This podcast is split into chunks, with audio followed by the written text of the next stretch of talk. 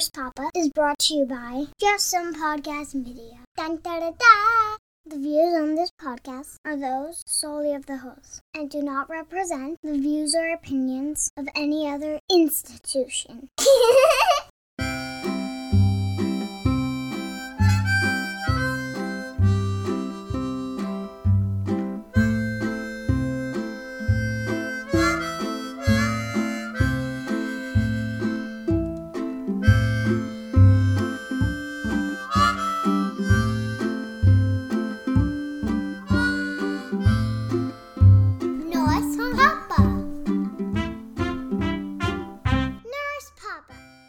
Welcome to Nurse Papa, a podcast from the heart and mind of a pediatric oncology nurse and father.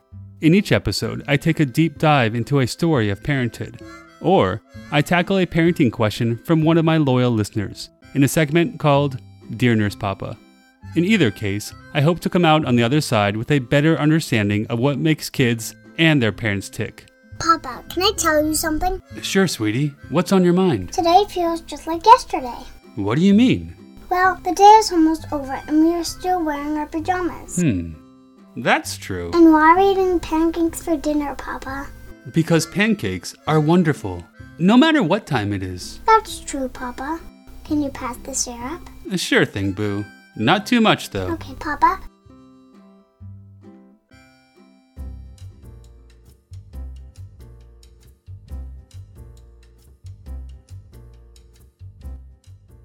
When we thought we knew each other. Life looks different than before. We look different to each other, too. As the shelter in place lingers on, my family and I are becoming more familiar with our immediate surroundings. We don't go out much. Home feels safer. There's food and toilet paper there. Bored with their Zoom calls and numb to the sight of their dad strolling through the kitchen in his boxers, my kids have sought novelty elsewhere. They have counted the legs of countless centipedes, 1, 2, 3, 4, and tested the rolling properties of every roly-poly around. They have mapped and explored every square inch of our home and surrounding property, boldly claiming areas once off limits and made them their own. Like good explorers, they have given these virgin territories exciting names like the Bat Cave and the Beehive. Adults are permitted to visit these new clubhouses, but only when accompanied by a qualified underage docent. When they are not busy founding new child nations, they are inventing novel games with which to pass the time. Their most favorite game thus far requires only their imagination and one very large box. The box once held a full Yamaha keyboard, which my daughter requested but now refuses to play beyond the keys C and D. The imagination came with the child. Their game is called Roby Dolls. It involves 2 robot children lying in a box, waiting to be unpacked by their new parent owners. Each Roby Doll requires a full system reprogram, oil change, battery replacement, and joint rotation. Except for sporadic giggles, the kids generally remain in robot character. The adults get to experience the odd sensation of actually being listened to for once. In normal times, I would have recycled the box months ago, but I now live in a near constant fear of a Robidoll revolt.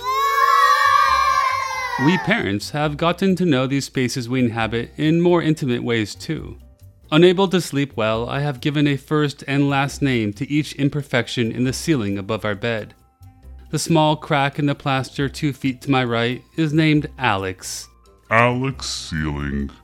He's nice. Doesn't talk much, though. Hello? Hello? New emotions have begun to surface like farts in a bathtub. I don't know if I have become more in touch with my feelings, but they are certainly more in touch with me. They poke and prod at me like the school bully that once kicked my ass daily in middle school. I usually can't make out what these feelings are trying to tell me. That is to say, I simply don't know how I feel. The difference between happy and sad has become elusive. Everything is more elusive. I walked into the kitchen yesterday and found my wife skeptically staring down a bag of dried garbanzo beans, like it might provide the secret to life. It turns out This secret involves the shelf life of vegetable protein, and not much more. 2 months into a process that has no set end date, it seems like there's now just one semi-frantic person living in this home of ours. He/she has 4 heads, 4 hearts, likes to eat all the time, and really needs coffee or milk in the morning. After the coffee has been consumed, the shakes and sweating generally subside. The milk is generally spilled somewhere and crying ensues. We once again separate into 4 distinct people with our own emotional needs and breakfast desires. I have begun to consume eggs each morning as if high cholesterol were back in style. Everyone else goes for waffles, smothered in maple syrup and tears. Although I did not think it was possible, all of us in this family have become more aware of each other than we once were. Our faces, our bodies, our odors, our habits, our dreams. All these attributes have become amplified in the echo chamber that is our home quarantine. Our individual traits have been put on full display for each member to take in, critique, consume, and ultimately absorb as our own. It's weird. Before shelter in place, my son had already begun to talk, but he was far from being able to express his vast interior world. He would often struggle to explain how he was feeling or what he wanted. Under this facsimile of house arrest, he is now a fully functional orator, a regular Tony Robbins minus the big white teeth and the big broad forehead. He presents impassioned soliloquies concerning memories and events which occurred months and even years in the past. His newfound elocution has revealed an entirely new boy for me to love and hang out with. My daughter's evolving personality continues to throw me for a loop daily. Apparently, she no longer prefers to be told to do things. She now requires a convincing cocktail of flattery, distraction, humor, and gentle persuasion in order to perform the most mundane task. In other moments, though, she becomes my most willing volunteer, my most enthusiastic partner. It's unclear if she is as confused as I am, or simply just fucking with me because she can. My awareness of my spouse has changed too. The moments of contention between us have certainly become more numerous. The stresses of pandemic parenting and the dearth of our usual social outlets makes this inevitable. But our ability to pick up the broken pieces has vastly improved as well. We may be arguing more these days, but we also argue much better. Our custom route from fight to fondness is much faster and ultimately much more loving.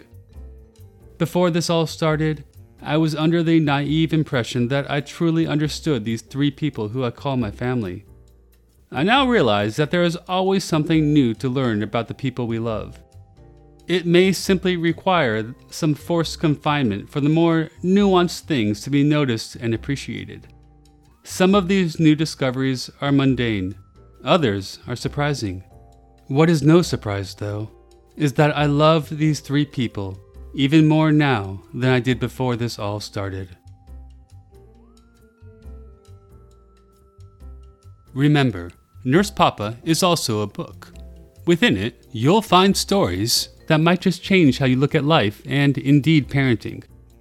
Nurse Papa has been my labor of love, but it offers much more than my own perspective. You'll learn from the voices of seasoned nurses, some of my young patients, and these patients' parents, each adding their own personal perspective about love, life, death, and learning. Nurse Papa is now available for purchase on Amazon and other bookseller sites. Please consider picking up a copy and, when you're done, leaving a public review on Amazon, Goodreads, or anywhere else where people go to find meaningful books. Thank you so much for your support, and stay tuned for the next episode of the Nurse Papa Podcast.